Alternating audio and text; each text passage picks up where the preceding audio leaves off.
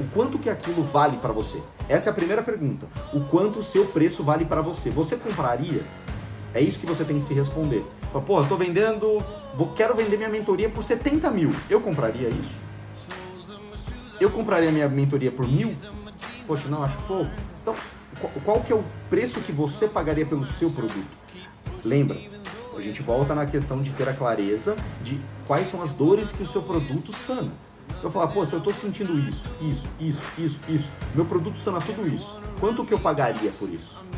E coloca o seu preço, estabelece o seu preço de venda, o seu teto, e se o cliente pedir algum desconto, você fala, putz, tem desconto ou tem condição de pagamento?